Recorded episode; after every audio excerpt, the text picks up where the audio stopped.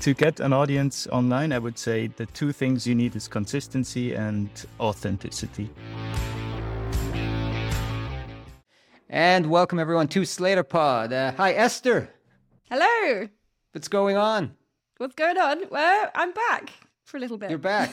yeah. It's been four months only. Not much happened. Yeah, it has been four months. Well, yeah, no, maybe not in uh, in some worlds, but no, my world, a lot has happened. Uh, so yeah, been on maternity leave, as I think we said when on my last last podcast back in April. Um, yeah, I was on maternity leave for four months and also moved house. For those uh, looking on the video, might be able to notice a slightly different background than uh, than previously. So yes, that's that's what's new with me. Yeah, back for a few weeks, and then uh, you know we'll uh, tidy over the uh, a few more months where we will co-host with Anna, which uh, went great, by the way, and have uh, we always has uh, a lot of good guests on, etc. So today's guest is Adrian Probst, fellow Swiss, uh, uh, Swiss freelance translator who's based in Belgium. And he's one of the most, if not the most successful YouTuber in the freelance translation space. So he's running the channel Freelanceverse, at, has about 16,000 subscribers. So that's 16 times more than we do. And many of his videos get like 50,000 views. And that's, uh, I don't know, 100 times more than we get. So I, I want to, I want to ask Adrian how he, uh, he does it and then, and, and copy, copy that. Right. So, uh, yeah, it's really, it's really cool. Really cool channel. Uh, subscribe if you haven't already. Uh, so, you know, let me get you up to speed today about what's making news while you were away. Yeah, so you're you're a bit out of the loop. I mean, a lot a lot has happened. It's been you know four or five months. So just want to kind of uh, rehash a couple of stories uh, that that were really big in my view, uh, like the YouTube story with the the the audio multilingual audio. Then uh, there was an RWS bid, interpreter strike, and I just want to get you up to speed on M and then you're gonna you dug into a bit of the Inc. five thousand list results uh, in the few days that you're you've been back now, right? So YouTube, staying with YouTube. So you know, uh, because today we have Adrian, so I want to kick off with a, a, comment on YouTube. So YouTube has been testing this feature, right? That they are giving very popular uh, creators that have like hundreds of millions of views and you know millions of subscribers, like Mr. Beast, um, which I went down a rabbit hole. It's actually fantastic videos. It's insane what the guy's producing. So what have they done youtube? They've given them access to like multilingual audio meaning you can um, add professionally dubbed audio in multiple languages to your youtube videos which is you know, not machine dubbing not the Aloud thing. I think that happened they launched Aloud you remember that? I think you were that was like early 2022 yeah, that was going to be my question: is if it's this, if it's sort of an extension of of that, but no. No, no, no, no. So if you go to Mr. Beast's channel, this is actually dubbed content by professionals, right? Which is, you know, just imagine if they scale this. If like all of the YouTube creators get the, the the opportunity to have dubbed content, I mean, the market for dubbing would just it would be. I mean, we we called it, and I don't think this is exaggeration. We called it a Netflix-sized opportunity for dubbing providers. But who's paying for it though? The creator. Uh, okay. I mean, if you have enough subscri- uh, subscribers, it's totally worth it, right? I mean, so Mr. Beast. I mean, uh, I keep using that that uh, example with my kids, but like, I can't really watch Mr. Beast with my kids. I mean, I could, but it's just that they watch, you know, the moving images. They don't really understand what's going on. I mean, if they dubbed it into German, I'd totally watch it. So with them? Well, maybe it's it's not it's it's great content, but it's maybe not like six year old content. Hmm. Would I really? Yeah. No, it makes sense. And if you're obviously like a, a I don't know, like a you've got a certain amount of traction or a good amount of traction in one part of the world, but you think actually your content could become popular in other parts of the world, then I don't know, like Joe Rogan or somebody, you know, I'm sure he that he would like massively benefit from dubbing. He's gone from YouTube though. Oh. Oh, maybe not then. Rogan's exclusive on Spotify now. That's right. I'd forgotten. Oh well. Rogan type people that have like millions of subscribers and Rogan would be podcast though, so that would be super challenging. Having like a podcast properly dubbed, that's a lot of dubbing. Yeah, it's like I guess our sort of back and forth, isn't it? Like lots of interrupting and ums and ahs and, and things rather than scripted. Yeah, exactly. Rather than scripted and just like probably yeah, just more more words. Um, so we actually uh, pinged YouTube and they told us we're still testing with a small group of creators and we don't have any other updates to share at this time. Hmm. But at least you know took the courtesy of responding. So that's YouTube. Uh, the other one was RWS. Did you uh, hear about that? That like there was this private equity firm that was bidding for it.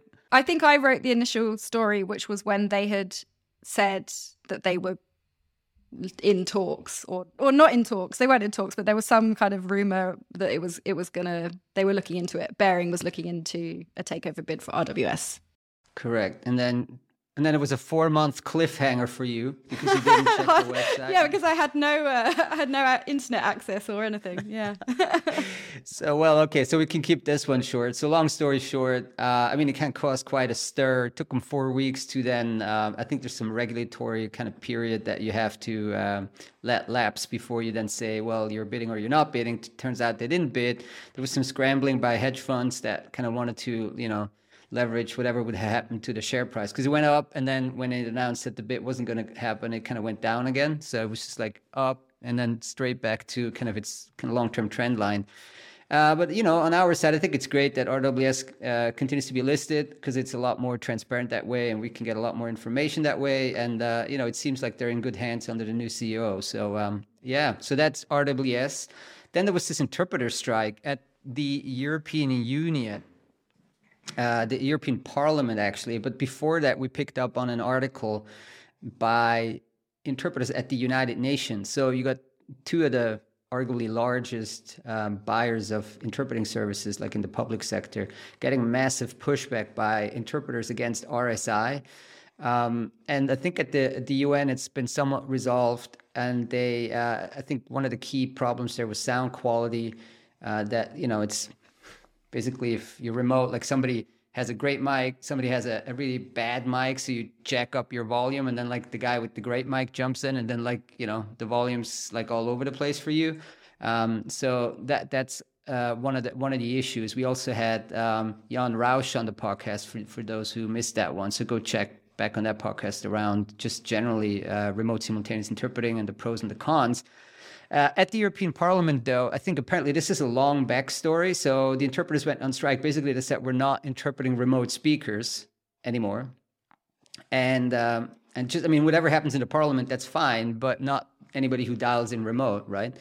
Uh, but apparently, this is a long backstory. It's basically a dispute about working conditions. Uh, dates back to like 2018 when there was some uh, dispute around the European Parliament's administration um, as the interpreters say, kind of circumventing the right to strike by requisitioning interpreters. I vaguely remember we covered that. Yeah, I think I remember it at the time. And then also there was something kind of in early COVID, wasn't there, when there was some sort of strikes out of solidarity for the the kind of contracted. Correct. So there was yeah. So there's this long backstory, and then in 2022, um, uh, the EP staff and the freelance translators basically uh, decided to uh, go for this industrial action, like the strike, kind of because of the bad sound. So bad sound is also one part of this, but there's also apparently the European Parliament engaged a couple of interpreting agencies, then, which then kind of alienated both. It alienated the staff interpreters who said, "Well, you know, what are you trying to do here? Uh, you know, basically cut us out of the loop." And the freelancers who apparently have been had been working with the Parliament directly for a long time. So the freelancers saying, "Well, so now you're going with agencies." Uh, so there's this pretty um, challenging mix here of like technical challenges with RSI and then like you know generally kind of working condition challenges. So we'll uh, we'll follow the story. We should probably do a follow up on that one. I suppose it's a massive workforce, isn't it? Like you say, one of the biggest sort of users of interpreting. So it's it's not surprising that sometimes there are kind of these these types of disputes. It's hard to get right, I think, when you're managing it that at such a massive scale. Absolutely. And and it is super critical. I mean, you you want to be able to speak in your own language in a parliament. Like, you know, I mean, yeah, I understand English is the lingua franca, but now with uh, Brexit specifically, it's like it's it's a little random that people would speak English because uh, it's basically, you know, there's only a few countries left like Malta and, you know, like Ireland. Uh, All right. Well, that's another story we covered a couple of times in the past. Uh, so M&A news, I just pulled up our kind of database. So a lot has been happening. I think it's it's uh, more than a dozen deals since April, end of April. Since yeah. like mid-April, there was a lot of activity just around the time you left. SeproTec acquired TSD in Germany. That was their first acquisition after the SeproTec was uh, acquired by a private equity firm. Then Toppan in uh, in London acquired Translate Media, sizable acquisition. Translated uh, not sure how to call that or what to call that. Translated, a quite Modern MT. Yeah. Modern MT is the machine translation project slash company that was, I think, it was like um, funded, partially funded by the European Union, definitely uh, supported by translated.com. Is it with FBK as well? Yeah, exactly. The the the research institute in in Trieste. So Translated now owns Modern MT, and this should be um, you know very helpful for them. And Transline that also got investment by private equity like half a year ago bought Mikado Innovation. Mikado, do, do you play Mikado? Totally uh, on a tangent here. Do you understand what is is that a thing in English? Mikado? Yeah, it's a stick stick game. Yeah, but I don't. It's not one of my hobbies. I have to say. it's one of those things in like Swiss shops, like in like in like uh, vacation regions. There's almost like a tiny Mikado set. Yeah. Is it like something you can take to the mountains and play like in your in your kind of ski huts and things? Precisely. It's like you know if you if you don't want to do another board games like Mikado, but th- it's very uh, finicky. But totally tangent. Well, anyway, so Translate acquired Mikado, and Carlyle uh, spent another 15 million euros on MemSource, so helping them scale up. We didn't really know what to call this round. It was just kind of another capital injection. Um, so good for for MemSource. And then another one is Proprio. You know, remember he had Marco on the podcast. Uh, so he's on a roll. He acquired uh, Telelanguage, another um, interpreting service provider in the United States in the healthcare sector, and you know the whole regulatory environment there is just so favorable for interpreting providers now with the Biden administration rolling back certain things that Trump did and uh, expanding language access again. So that that's a that's a good business, and he's uh, yeah, and he's very much uh, very much um, on a growth trajectory there. So, talking about growth trajectories and the United States and healthcare and Proprio, what's going on on the Inc. 5000 list? Yeah, well, I'm glad you asked. Um, so, I mean, I think we've covered this for quite a few years now, the Inc. 5000 list um, in the US. So, it ranks um, the fastest growing um, provide uh, sorry fast growing companies in the US based on like a three year uh, revenue growth period. So this one in 2022 um, is for revenue growth between 2018 and 2021. Um, and we had 11 um, US based LSPs um, that were included on the list in 2022. So that's more than in previous years uh, in 2021 and 2020. Um, but yeah, some really good representation. And I mean, topping the list here, um, I think we have to mention specifically is Boostlingo, who actually came in at rank 312. Um, so that's out 5,000. I mean, that's pretty good going. Um, and they, I mean, yeah, they had a sort of astronomical growth over that um, three year period of what is that, 1800% or something? 1,820%. Okay, yeah, I'm right. 1800. There you go. Um, but yeah, so they made the top, not just the top 5,000, but uh, the top 500 of that list. Um, obviously, sort of founded less than a decade ago. And kind of a similar story as PGLS. Um, they're also new to the list. So the first time that they've appeared on the Inc. 5000 list, um, made it into the top 500 spots um, at 461. Um, and that's uh, some people might know them from the LSPI. Uh, in 2022, they were classed as a leader with around $32 million uh, in revenues. Then you've got um, well, a number of other ones also featured on the LSPI, such as Language Network, which came in at 1,816. Um, they're a boutique LSP with around 5 million in revenues. Um, then you've got also, uh, well, Proprio, as we said, is a leader. Um, further down the list than the others, around um, 3,212. Um, revenues of 33.2 million in 2021. Um, obviously, I think we've said this before. It's harder to make the list as you grow bigger. So the bigger you are, almost the harder it is because you have to, you know, grow that much further, faster, whatever. Um, but yeah, good representation, I'd say, across the board. Some small, some some larger ones. Um, got Eriksen translation, for example, that was back on the list this year. So they were, I think, quite a regular fixture on the list um, around 20, uh, 2007 to 2010. Um, and they're a challenger in the LSPI um, at around 8 million. Um, so they're back on the list in 2022.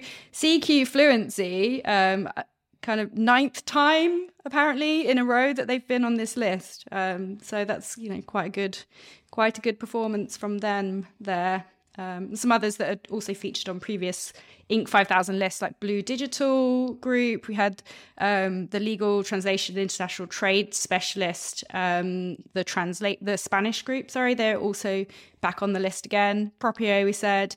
Um, and FIPS reporting also back on the list as the legal language services specialist.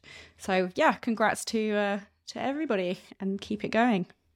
Absolutely, we'll check back in in 2023, and now we're heading over to Adrian Probst from Freelanceverse to learn how we can 10x or 100x the amount of subscribers and viewers we get for this podcast.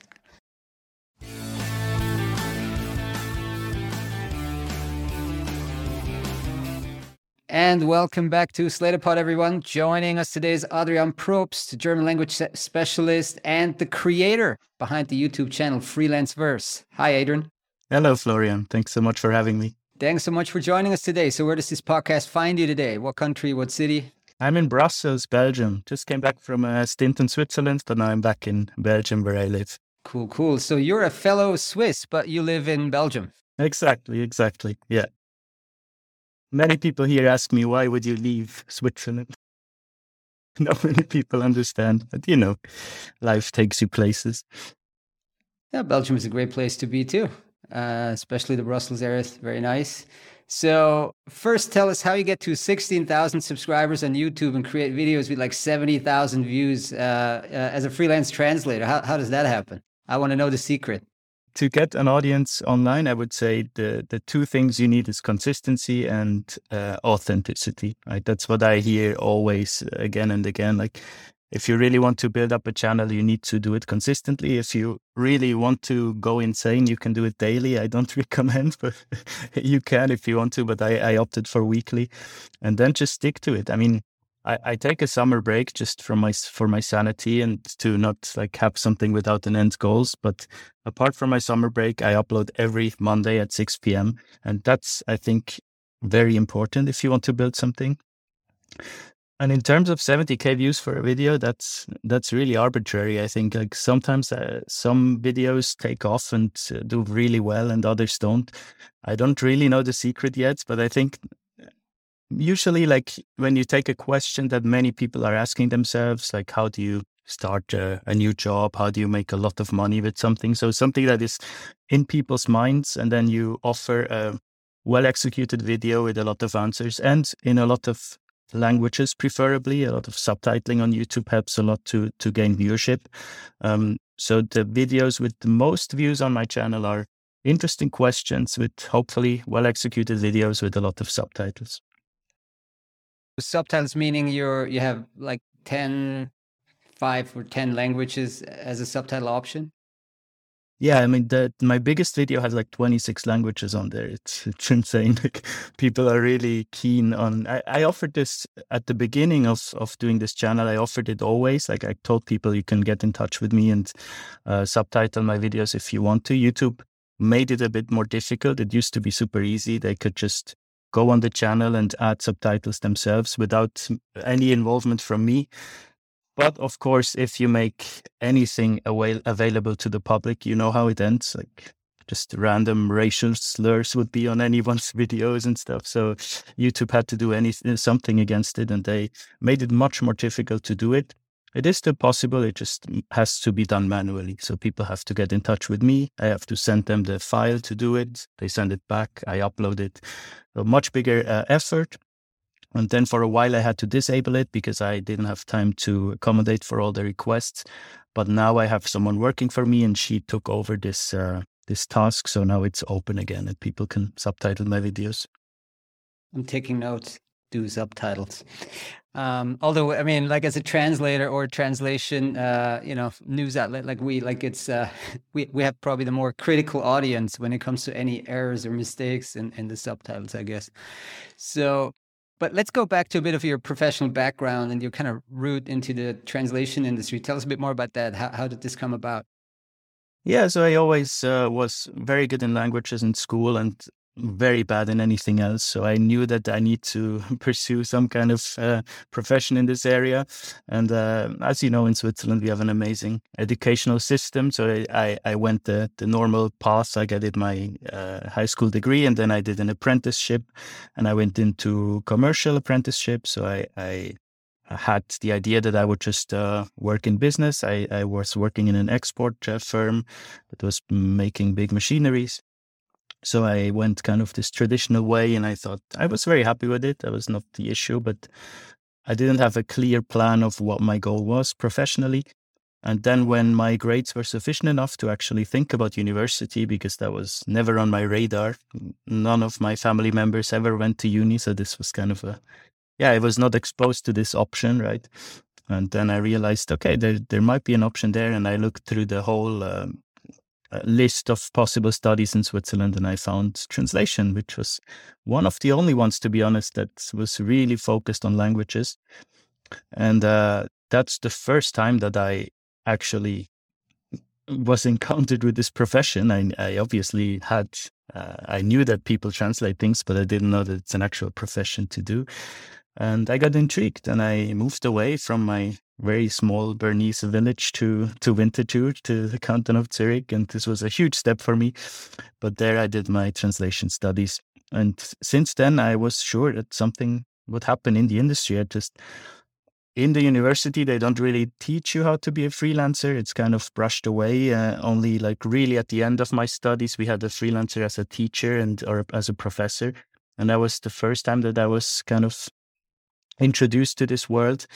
Um, so then I ended up working in a translation agency in Switzerland.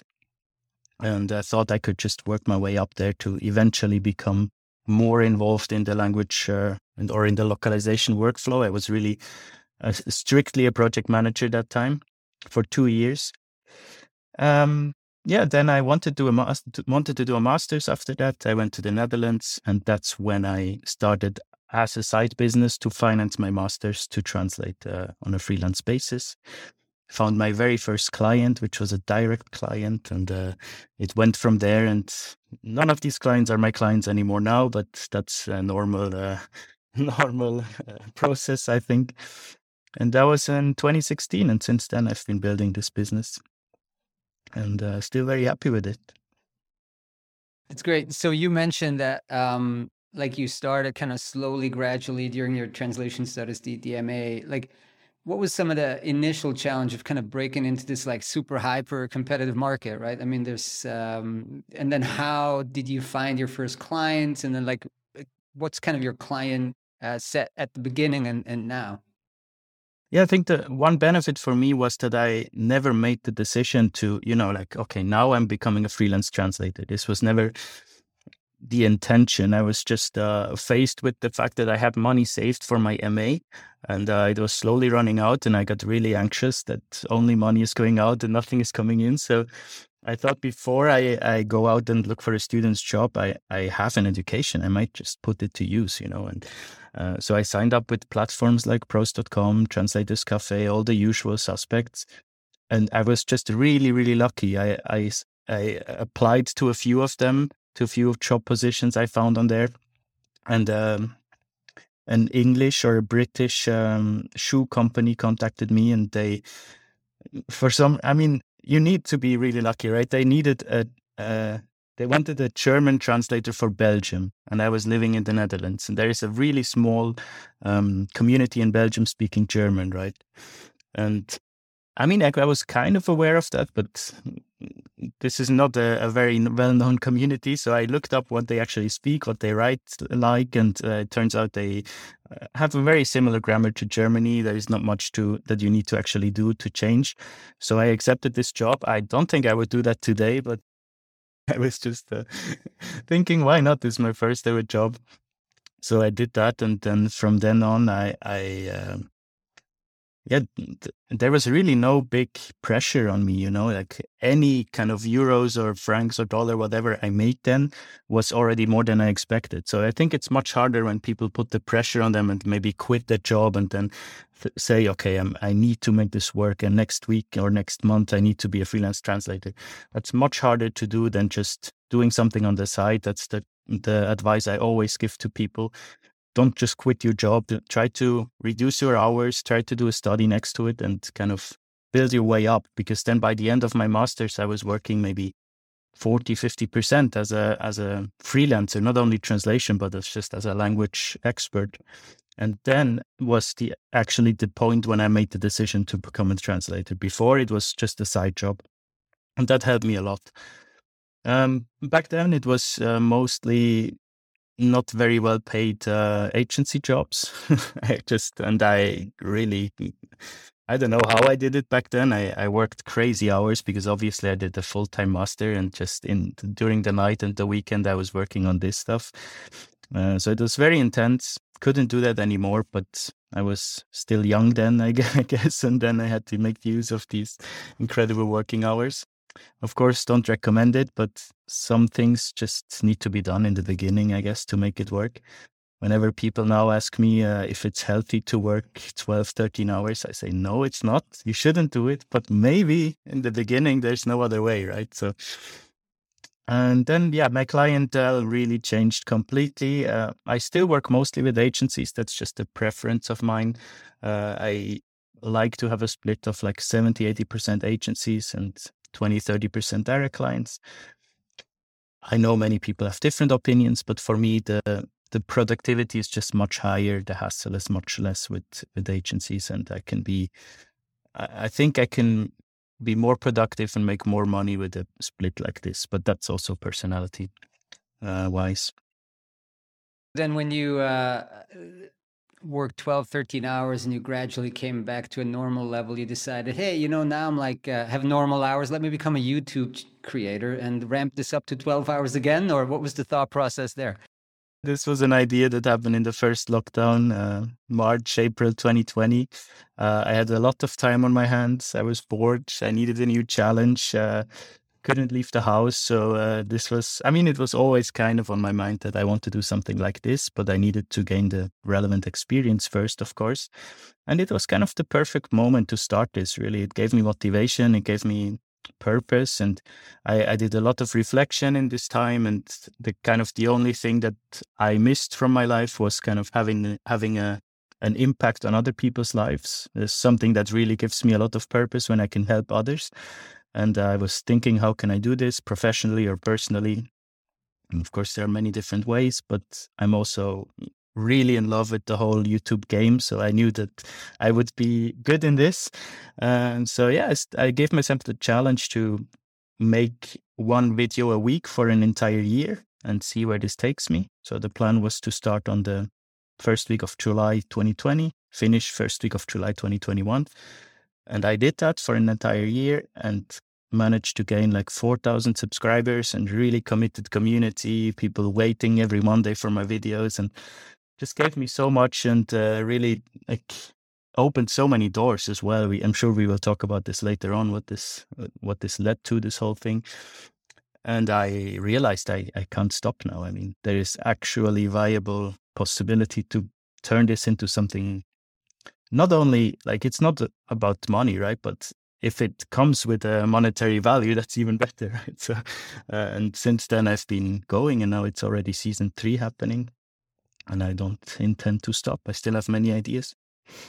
But yeah, you're right. I'm working again way too much. Yeah, you're super uh, open about it as well. I, I watched one of your videos where you like walk people through how you monetize this and like uh, pull up the numbers from YouTube, which was super interesting because I think we we just hit that 1k mark where we theoretically could monetize uh, stuff but i mean obviously with our 500 to 1000 views per show i, I don't think it's uh, it makes a lot of sense uh, uh for us to get a few nickels there but um so uh, maybe just like for you this is like a a big kind of side project or probably by now main project but how how important do you think is kind of online visibility for a freelancer? Like let's assume they don't want to spend you know 20 hours a week but like like what do you suggest they do? How important is it? And then um, how is it maybe maybe give give them an example how it has helped your translation business um, thrive what you're doing I mean, online visibility, especially as a freelance translator, maybe not in all freelance uh, professions, but as a freelance translator, it's everything, in my opinion. It's it's how you get noticed. If you're not visible online, no one will, will hire you, right? There's really no offline. Well, there are offline options to find clients. Of course, you can go to like events and uh, like Chamber of Commerce uh, introduction sessions and stuff. You can do that, but most people don't do it, or most, or it's very hard to find clients that way. So online visibility is everything. And people ask me sometimes, like, what what's the benefit of you like being visible to other people in the industry that do the same thing as you? Like what's the point? Because the clients will not see these videos right? But i don't agree with that at all because the point is that everything works now at, at my stage everything works works through recommendations right? I i never go out to find new clients anymore. This everything is based on other people's recomm- recommendations. And this has been um, networking has not always been easy for me and it still is not easy. Like when i go to a real life event i struggle with actually just approaching people out of the blue. I'm getting better now but it's definitely something that is tough for people and i i hear that many people say i'm an i'm a translator for a reason i'm an introvert i don't go out to talk to people like how do i network right and people don't believe me but i'm an introvert as well and it doesn't i mean there's a reason i I make videos in front of a camera and then upload them, right? And I don't go out to speak in front of audiences. Um, there's a way for anyone to to do networking, but of course, not everyone needs to make YouTube videos. Just find your own niche. Find your own maybe I don't know, maybe an idea that you can post weekly on LinkedIn about your language or something. Just something that that sets you apart from other people. We have such an amazing community on LinkedIn uh, of, of, freelance translators that push each other, that support each other. I think it's it's really amazing. And if you can be noticed there as someone like you, you need to find your kind of special thing, right? For me, the special thing that I promote is that I'm a German translator for Switzerland, but not living in Switzerland. So that gives me kind of the opportunity to not having to charge horrendous Swiss prices, but I can, of course, but I don't have to. I have this option. And a lot of people then think, yeah, they rather look for someone abroad, for someone that knows the Swiss audience. And that's the, the, that's how I try to market myself. And if you find this special thing from you, then people will recognize you, they will remember you. So if someone posts now on LinkedIn any kind of job for a Swiss German translator, editor, proofreader, I will get tagged like three, four times, and it's amazing. And people tag me all the time, and I I don't really have time to take on all these jobs. But even if just if I had uh, the opportunity, I could just find jobs based on recommendations by now, right? And of course, if you're not visible, no one will recommend you. So for me, online visibility number one thing. Uh, and yeah, I mean, networking, let's call it, uh, is the number one thing. But that is kind of the same for me because when you are visible online, people will reach out to you and you will get to know people. And I think what I'm also sensing from you is that uh, consistency is key, right? I mean, it's kind of the same for us. Like we're trying to really put out one podcast a week. Like we're not always, we're not religious about it, but like you have to be consistent and not like do one and then like wait for three months and come back. I mean, you can do that if the if the content is super super high quality, but I think just consistency is is important. Also on LinkedIn, right? I mean, you want to be regularly present is is what I'm sensing from you, and then having a, a kind of a good USP, like unique selling point, like just kind of a good profile. That's what I was looking for, yeah. Uh, Back to kind of the balancing the time, um, because yeah, I mean, if you're like Mr. Beast or whatever, some top YouTube creator, yeah, you can probably live off of YouTube, but like, how do you balance like what you're doing on YouTube and your translation work? Like, is it just, okay, I've allocated this specific budget per week in, in terms of hours to YouTube, and then I'll, I'll do work, like translation work, um, after that, or like, how do you, yeah, how do you balance the two? Cause you could, you could be working on paid work as well during the, uh, the YouTube hours, I guess. Exactly. Yeah, that would be ideal what you said, but that's not the case. No. the priority is on the business, right? So the the YouTube has been and should be a side project. Um, I go about my usual day. I, I do my business. I sometimes I'm very overwhelmed. I work only on my translation business or language business, and I have no time to even look at YouTube. I spend about one working day a week on it, I would say, about seven, eight hours a week I spend on it. Um, it's mostly evenings, it's it's over lunch, it's before I start working, it's Saturday mornings, you know, it's just whenever I find the time and whenever it feels easy to do. I don't want this to feel like a burden. I want this to be a hobby. I, I, I enjoy doing it, especially when I have a good video idea. I'm get very excited about it. I, I film, edit, upload it all in one session. Um, some videos I'm not very excited about, but they just need to be made. Like that's that's also like a balance. When you when you make regular videos, you will not enjoy all of them, but some you just need to make because people are requesting them. And there it's it's tougher to make them. And I notice my motivation is lower, and then I also postpone things. Um, in general, the balance of work is kind of easy still for me to do now. Uh, now, now I have help. I have someone now uh, helping with the channel management and with social media because that's something I don't want to have anything to do with. Um, I know that there is so much potential in promotion, especially on social media, but this is yeah, I, I can't deal with that. So I, I hired someone to to do that for me, and that helps a lot. So I don't need to worry about that terms of production, whenever I have an idea and have some time, I do it. So I, I don't have strict hours when I when I do what. No, it just feels comes natural. Now for next Monday, I don't have anything yet because it haven't felt it hasn't felt natural yet. So hopefully tomorrow or, or or Saturday something will come to mind. Get some inspiration. Yeah, usually I'm like two weeks ahead, but not at the moment. Yeah, I can relate. It's not it's not easy to come up with fresh topics every time. Uh, talking about topics, like you you've been uh, talking about pricing and, and kind of financial and earning like related um, issues on on, um, on your videos. Like this is a very hot topic of course among many freelancers and we we just our last uh, the, the most recent podcast we had uh, was was talking about translation pricing. What was the feedback or is the feedback like for you when you tackle these issues that few in the translation industry want to discuss openly, I guess. But you're super open. So have you gotten a lot of pushback, a lot of kind of encouragement? What was the feedback like? Yeah, I could still be more open. I think I'm sharing everything except for my actual rates and revenue. I don't want to have this publicly online, but I tell everyone you can reach out to me. We can talk privately, and then I will be open to share everything. Um, but yeah, I mean, I, I share my principles. I share that I would never work, as, but of course that's language specific. But in the German language industry, I would never work for less than ten cents a word. That's kind of my my minimum and i tell that to people and then they they get upset and they say yeah but that's unfair because you work with german and we have no options in spanish or in on yeah arabic or whatever.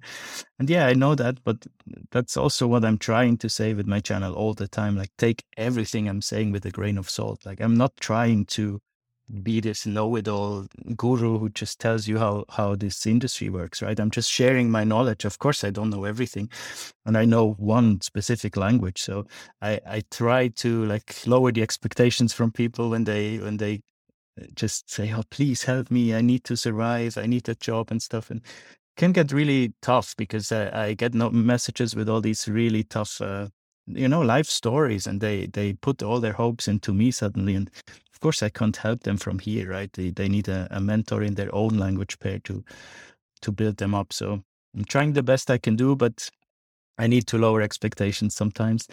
Uh, in terms of pushback, no, I haven't haven't had any pushback. Sometimes um, people are, are upset when I don't actually share. Like I, I always do a yearly roundup of my numbers, right? And there I share everything except for my actual yearly revenue, and people are upset because they would actually like to hear them. Uh, then I tell them, please get in touch with me and we can talk. I don't want to share this because you know these videos stay up probably for a lifetime, and I don't want. Uh, I need to be more conscious of what's out there. Um, yeah, but no, no pushback. I'm really open. Like I think that's a, a stigma that also happens in non-freelancer positions. Like people don't really want to share their salaries, but it's always strange when I see in job postings. Deep in our Swiss soul, not to share salaries, is it? Yeah, that is actually true. And that, well, in many regards, I, I tell people tell me that I'm not Swiss. I guess that's another aspect of it. But yeah, I, I find it weird in job postings. People say uh, we have a competitive uh, salary package, but then why don't you say what it is? Why do you, uh, like, if it's so competitive, why can't you just share it? I find it strange sometimes. I think in the UK they post salaries as kind of a matter of course. Um, let, us talk about another uh, kind of hot button topic uh, is that you had a video i think the fear of machine translation you talked about that and can, so can we talk a bit about post editing and like do you do a lot of post editing if if yes what are the pros and the cons and like where do you see this all going? Yeah that that was a very important uh, video on my channel. It's called will ai steal our jobs? And it is uh, addressing the fear of machine translation. This was by far one of the most uh, um, requested video. So I, I put a lot of effort in. I put uh, I was researching a lot, and I also did my BA and my MA uh, thesis both uh, surrounding machine translation in the broadest sense. So I have some knowledge in it. Um, yeah, it's. It, I mean, it's coming. There is really nothing to to sweet talk about it. It's it's uh, necessary that that especially freelance translators are getting accustomed to it, are knowing about the the topic. Uh, you mentioned machine translation post editing. Me personally, I don't offer it. Well, I offer it, but I don't work in it uh, that much because my clients are not using it yet. But I have been using it before, and I don't really have a problem with it. My thing is just I I charge it by the hour because then for me it's just like a normal proofreading in a way.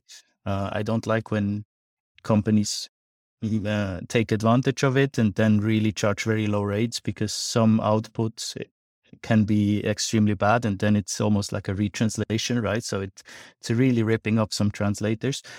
But of course, I'm aware that there are very highly domain specific MT engines like let's say healthcare or sport related that are really fed with a with a team and then they'd become very very good right? So it's i just charge it as a normal proofreading and when you have a good relationship with your client they will understand that. So the jobs that i got so far were uh, were that like this and they were perfectly fine. I didn't have any problem with that. Um yeah in terms of to answer the question of the video whether it will steal our jobs i mentioned in the video the short answer is yes but the short answer to that is also that, or the long answer is also that this will happen to any profession, in my opinion.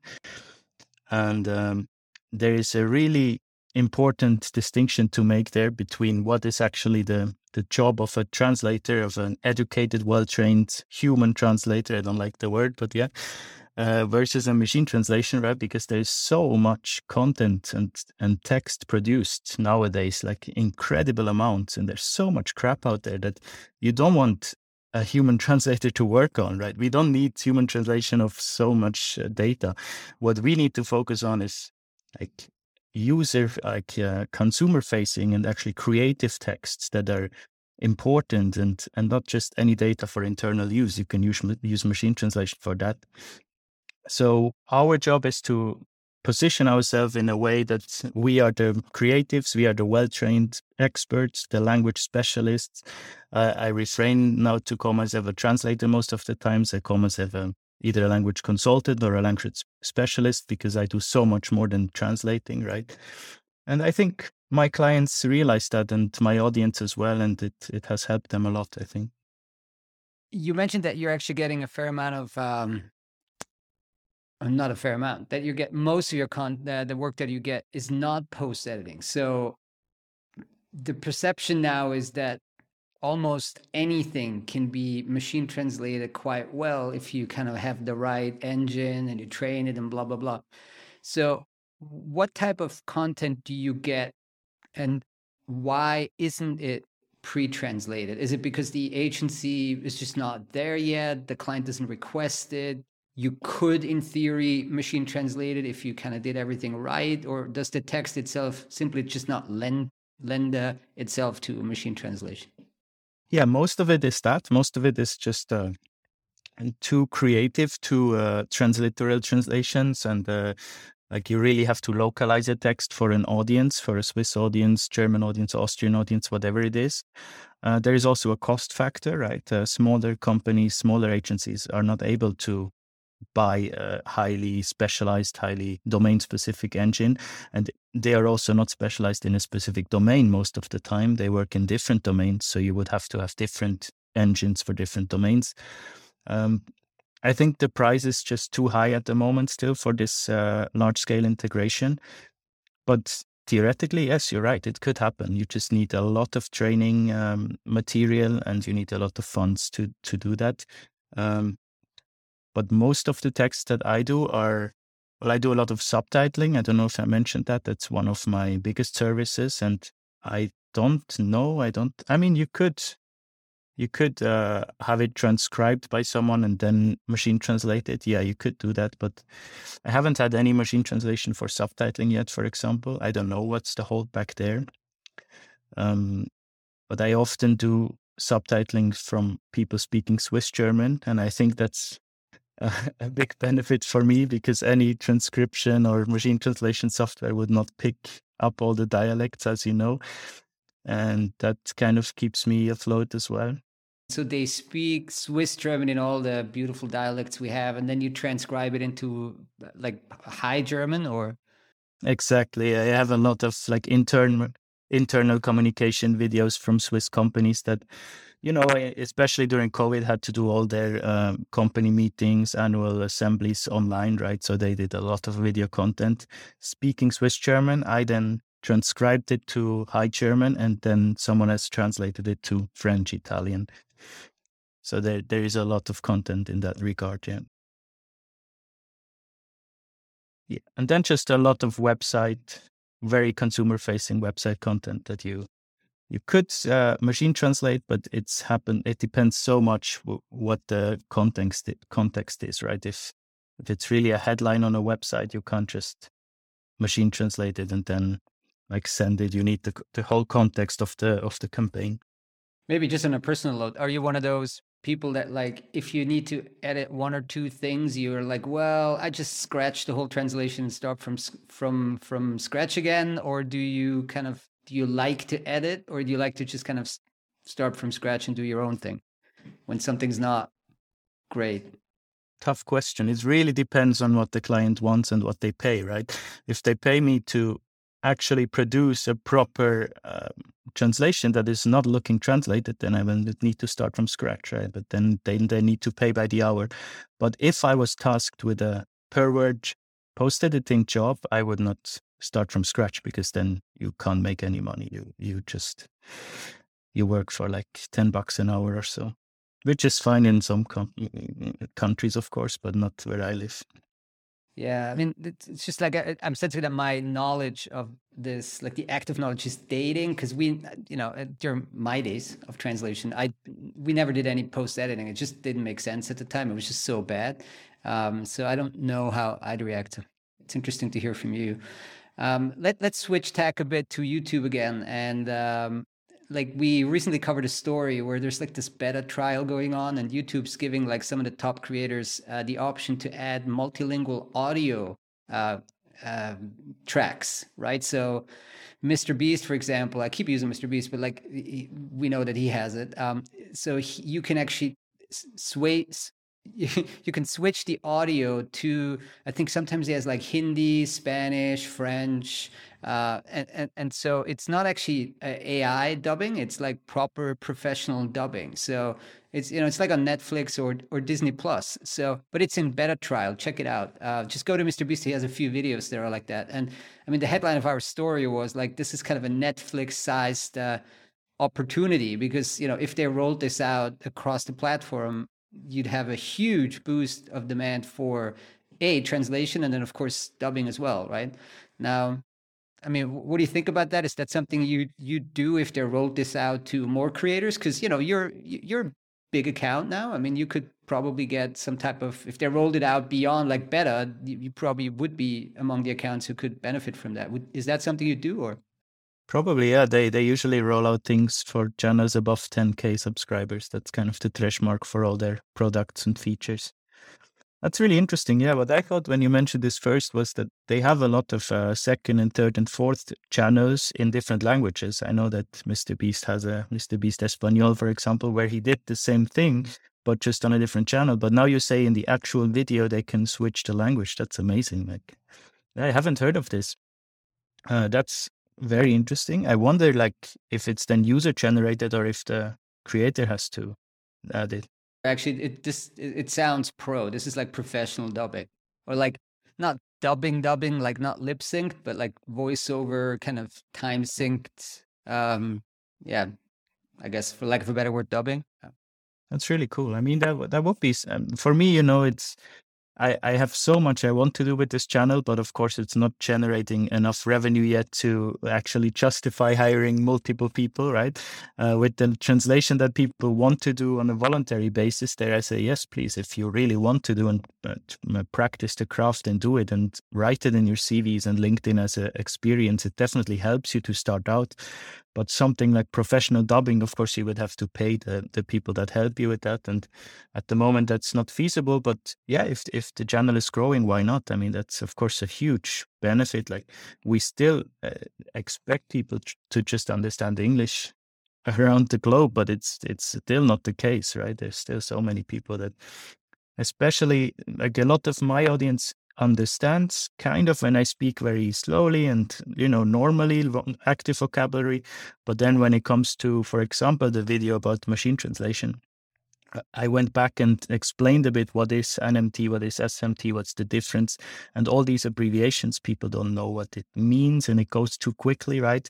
So a lot of people actually wrote in the comments, please add English subtitles of what you're saying so we can actually follow it. Uh, and that helps them a lot already. And there is a feature on YouTube that you can just automatically subtitle it, but it's not it's not good enough, especially abbreviations. It will never pick off pick up. So I, I let it run through, and then I do actually post editing in a way, and I, I uh, correct my actual transcript, and so people can follow along in English. That is already uh, a nice accessibility feature, I think. But yeah, cool, cool beta thing. I, I'm curious where this takes them. I'm really contemplating now doing the multilingual subtitling as well. I mean, if people are keen to do this and um, you know find it interesting i mean obviously like your conversations our conversations for translators actually hopefully are beneficial just from the content side so they they would learn something if they deeply um, kind of went into this Oh, I can guarantee you it's so useful. When when when the first guy on my biggest video put Arabic subtitles on, you could see my analytics just spiking up. it's, it's really helping, especially in, in markets like Arabic speaking when you have subtitles, because they also uh, translate the title and the description of the video, right?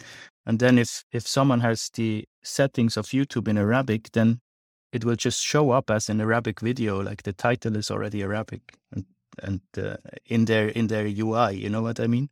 So they don't even know that it's a, a subtitled video, so they will click it and then they will be hooked and stay there. So let's wrap this by uh, maybe giving a piece of advice to uh, graduate students. Right, you've uh, you said you kind of gradually uh, transitioned to uh, freelance work and then to the YouTube channel. But like, if you're a graduate student in in translation in 2022, 2023, what what piece of advice would you give uh, graduates how to kind of break into the industry and, and kind of make their first mark? Yeah, my advice that I always give is do not wait until you graduate that's that's insane. I did that, and I can't believe I did that. You are literally studying three, four years, and you don't. If you already know that you want to become a freelance translator, that's not sure. Of course, you can, can be whatever you want after that. But if you're already studying for many years and you're waiting until you graduate, you're missing out on so many valuable uh, experiences, uh, potential first, you know, first clients, first uh, networking events. Um, yeah, your first year in the industry is not going to be easy. So you don't want it to be full time. I can tell you that. So once you start uh, your your studies, or if you're already in the studies and you know you want to pursue freelancing, start now already. Like build a portfolio, do volunteer translations, go to charities, uh, build a network, talk to people on LinkedIn, attend events, watch videos like this, and then you can. Whenever you watch something, you should reach out to the people that are in it. So if you're watching this, I expect you to reach out to me, and uh, so we can talk uh, that's that's really what what makes the difference. I know that I did none of these things, and I know that maybe you're not in the right headspace when you're a student. You have other priorities. I understand, uh, but I can tell you, even if you already put in ten percent of the work while you're studying, it will help you so much, and you will be ahead be ahead of your competition. That would be my advice. Thanks so much, Adrian, and thanks for giving us all these uh, great tips. We're really going to uh, experiment with the subtitles on, on Slator's channel, and hopefully, we're going to get a few more hundred subscribers. Probably not going to hit your 16k, but uh, you know, every, every everyone's helpful. So hit the subscribe button, guys. Yes, I will send as many people over as I can. Thanks so much. Take care, Adrian. Thanks.